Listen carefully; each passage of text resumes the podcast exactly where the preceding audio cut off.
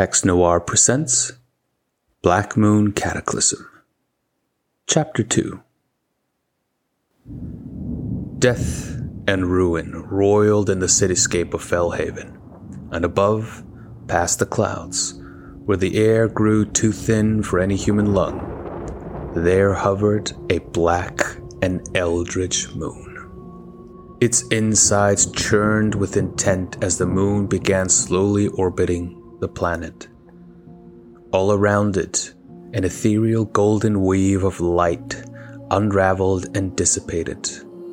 A spell that had been woven through much blood, sweat, and tears was now undone four and a half centuries later through tragedy, destruction, and even more blood. But as this ancient spell became undone and the celestial latticework that had encased the planet dissipated, old currents began to flow back to it. Currents of arcane, divine, occult, and primal energies that have been kept at bay by the natural order. The golden weave disappeared from sight never to be seen again by human eyes. And as it did, these invisible energies flowed over the planet once more, bathing it in their imperceptible colors. It was as if a creature that had been suffocated and bound down for ages was, at long last, released and allowed to breathe again and breathe deeply the world did as the fabric of reality shuddered and shifted ever so imperceptibly. The veil between worlds rippled and writhed and tore in places. To one whose eyes could pierce the innumerable layers of reality to see beyond normal sight, the planet in this moment looked as if it had been splashed with paint of every color imaginable and all the while the eldritch moon responsible for this unraveling quietly orbited the planet in its upper stratosphere.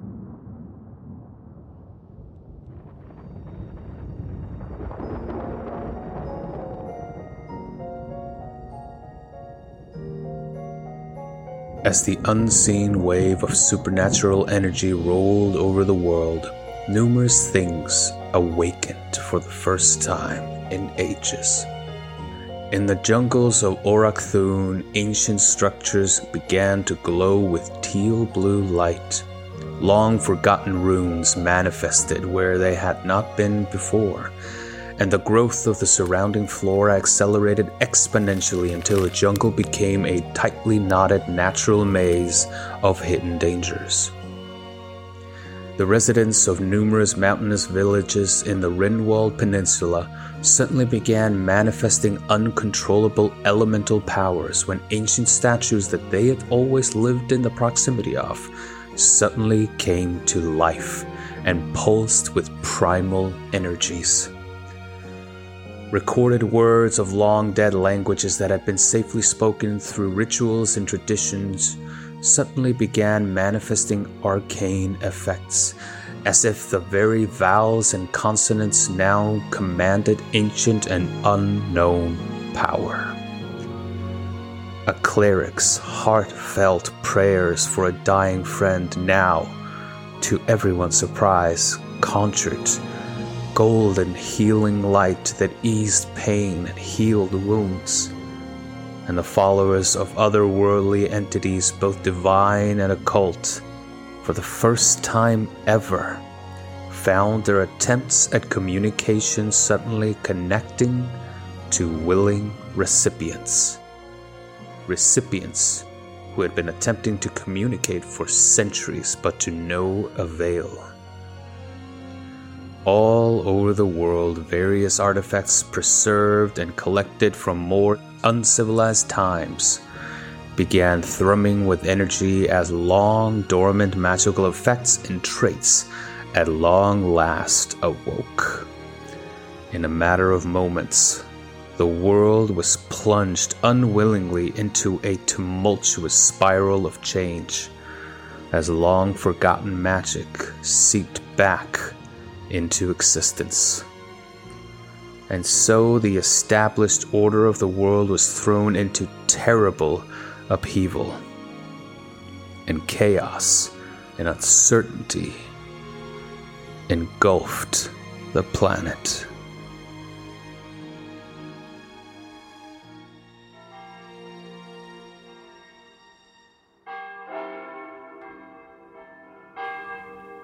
December 3rd, 1861. A night of overcast clouds blanketed the city of Elysium, capital of the Holy Empire of Arbrand. Its denizens were restless with either strange dreams or newfound aspirations at the sudden change that had engulfed the world. Meanwhile, the long and empty corridors of the inner sanctum of the reliquaries echoed with the footsteps of Father Bornier. His rapid footfalls matched the frantic beating of his heart. His mind was wrought with uncertainty and fear fear of the future, fear of the present, and fear of the strange message he had received from Vicar Emile his journey took him to the vicar's personal quarters where the faithful guards stood watch. They let him pass without harassment, and he entered into the interior where he was met with a number of the faith's most influential figures, including Vicar Emile. Father, thank you for coming at such a late hour. Think none of it, replied Bornier, although his troubled expression didn't leave him. What, uh, what is this about? The vicar gave him an excited smile before leading him into one of the guest rooms of his abode. There, he found the gaunt and distressed figure of Mother Morana lying in a bed. Her hands and feet were bound, and a couple of the divine sisters attended to her, wiping away the copious amount of sweat that her body was drenched in. Mother Morana did not acknowledge the two men as they entered. Instead, her eyes remained fixed to the ceiling with an expression of abject terror. And all the while she muttered to herself. It was only now that Father Bornier noticed a man sitting at the foot of the bed, frantically writing down everything she said. What happened? asked Bornier. A miracle answered the vicar. This started early yesterday morning, and she has not stopped since. Has she been possessed? Bornier suggested it, but he didn't believe it himself. In all his life, he had never encountered a genuine possession, nor had he ever experienced a true miracle. Those were just things that the Church of the Holy Trinity used to control the masses. No, said the vicar with a smile. She's receiving the divine word. Father Bornier scoffed at first, but when he observed Vicar Emile's continued smile, he grew unsure of himself. Are you sure it's genuine? He asked, knowing the church's wary stance on divine communication. According to their records, no genuine communication to their trio of gods had occurred in almost 500 years and the last time someone claimed to speak directly to the gods, they then used the power it afforded them to almost destroy the church. The great betrayal still had all but crippled their religious institution, making it a shadow of its former self. We've carefully inspected the validity of her phenomenon and have reached the conclusion that it is 100% genuine, the vicar explained. Father Bornier now stared at the distressed woman that lay bound to the bed. Her body convulsed and spasmed every time she spoke, as if something was forcing the words through her vocal cords and out of her mouth. What does this mean? Bornier found himself asking. It means the miracles are once again possible, said Vicar Emile gleefully. It means the gods are speaking to us once again. And there are reports coming in that faithful all over the world have been channeling divine miracles through their prayers, healing the sick and the wounded. The faith has substance again.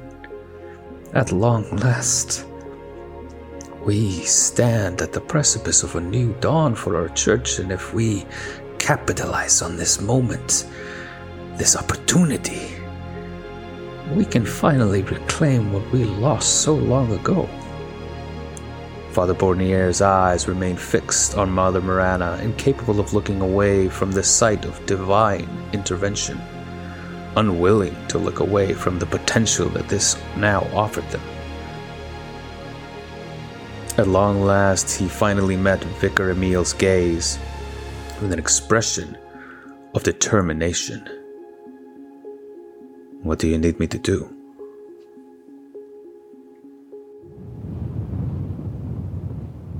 On the windy and weathered rocks of Oakland's northern shore, a woman stood on the precipice of a cliff.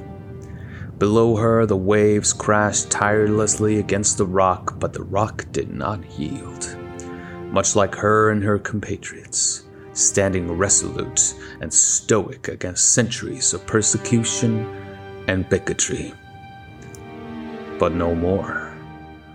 The woman smiled as she made bluish wisps of arcane energy dance around her fingers, something that she had not been able to do only a couple of days ago. But now, everything had changed. She looked up, however, and her smile soon faded as she saw the dark celestial sphere lazily drifting across the heavens. That eldritch moon had completely upturned and unraveled the natural order. But they had no idea where it came from. Lady Wormwood, she heard a voice say behind her. She turned around to find her apprentice, Mika, standing there. They've arrived.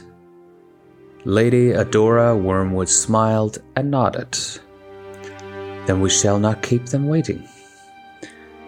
She then followed her apprentice to a nearby rock, and soon they passed through a hidden entrance to an underground structure that had been built centuries ago. There, they found the interior bustling with numerous members of the Order Arcanum, each attending to newfound duties with great excitement. For there was much to be excited about. Only a couple of days ago, their order was merely symbolic. Scribes and historians, determined to preserve and protect the secret history and knowledge of the world from being burned by the witch hunters of the church. Mages and possessors of arcane knowledge in name only. For all their recorded spells and rituals were and had been for the past few centuries completely useless. In fact, Adora's own apprentice had been destined to learn and preserve knowledge that was functionally useless. But no more. For now, ever since the Black Moon unraveled the natural order, their knowledge of magic had finally, finally become useful. And this meant that their place in the world had greatly shifted, which was why the Eldermoot was being called and the fact that various leaders of the Order managed to travel halfway across the globe so fast only further solidified Adora's excitement for the time to come. She and Mika entered an ancient cylindrical hall that was lined with numerous seats, seats that had never been truly filled. Until now. Now they were occupied by historians, archivists, and apprentices of the arcane arts. Even the so called masters of the order, and that included Adora herself, were now finally mastering the knowledge they had been recording and memorizing for so long. Finally, learning the intricate art of spellcraft. The droning chatter of the crowd quieted down as Lady Wormwood approached the center of the hall. There she took her position at the central podium and regarded both the guests and regular residents at this secret enclave. Friends, she announced, colleagues. For too long we have cowered in the shadows, stripped of the arcane arts of our predecessors, fearful of the ever looming threat of witch hunters. For too long, we have had to shamefully protect that which we deem most important in this world. But thanks to our hard work and diligence, the arcane arts have survived into this new age of enlightenment. But what of the church? Sir Edmund Strom asked over the crowd. We've had reports of miracles being performed, and it seems that, that the church has been sending representatives to every corner of the world. We all know what they're hoping to incite Another witch hunt, said Lady Fiona Helgist. If they'd have their way, this would be the dawn of another dark age. And we should not let them, proclaimed Lady Adora Wormwood. This is our world as well, and we belong here too. However, the world has hated and feared us for a very long time. If we brute force our way back into relevance, then we will only meet the same fate as our predecessors and the Hilda of old. So, what do you suggest? A voice asked from the crowd. Adora smiled. I suggest a more subtle approach.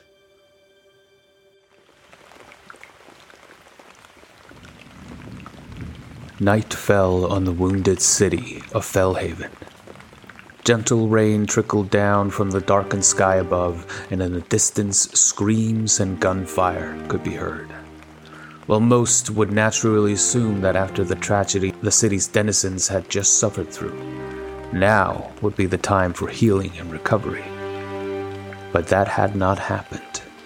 Instead, the government had tried to quarantine the impact crater in Blackstone and silence any who dared speak of what had happened which had only led people to fighting back against this oppression, and now a small civil war was being fought in the streets. Meanwhile, in the northern part of the district of Wolverham, three traumatized children took refuge in an abandoned apartment.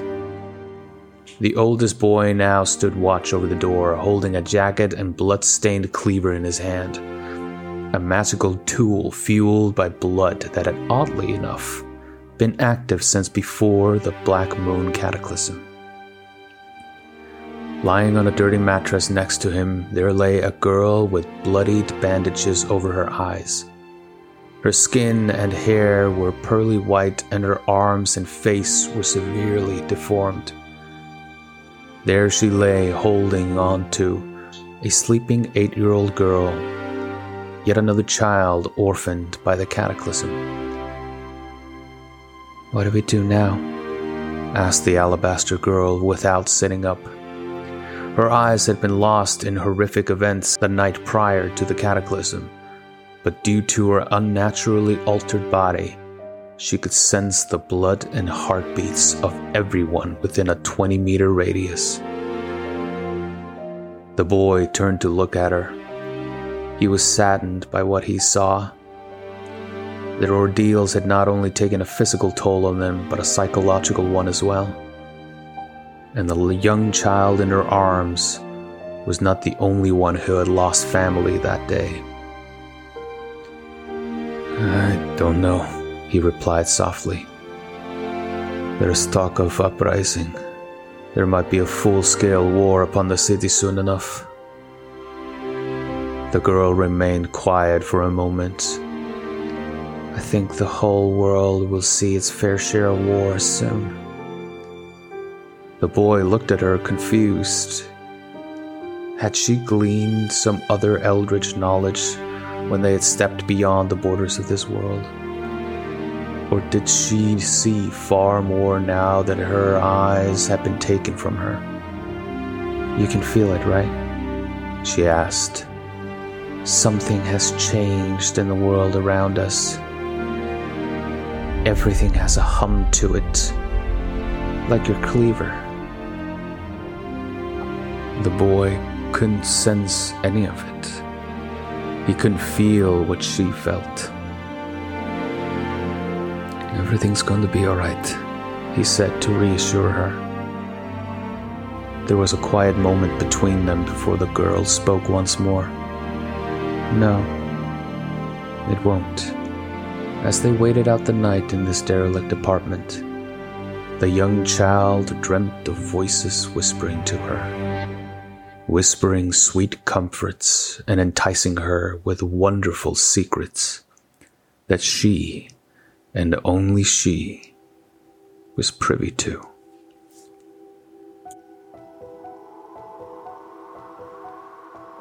Far up among the northern highlands of Valstadt, far, far from the horrors and tragedies of Fellhaven, the wind howled across the plains, gently swaying the grass, moss, and the occasional shrub. It was almost unnoticeable at first, but soon the ground shifted around a rock that had rested there for as long as anyone could remember. The dirt and grass parted, and the rock cracked and crumbled as a figure sat up, half buried in the ground. It blinked its large eyes, scratched its elongated nose, and was surprised to find the landscape around it had changed from when it had last seen it. And then the creature looked up at the dancing cold blue and green lights of arcane energy that gently swayed and moved in the sky. And it smiled. It had been asleep for a very, very long time. But now was the time of awakenings.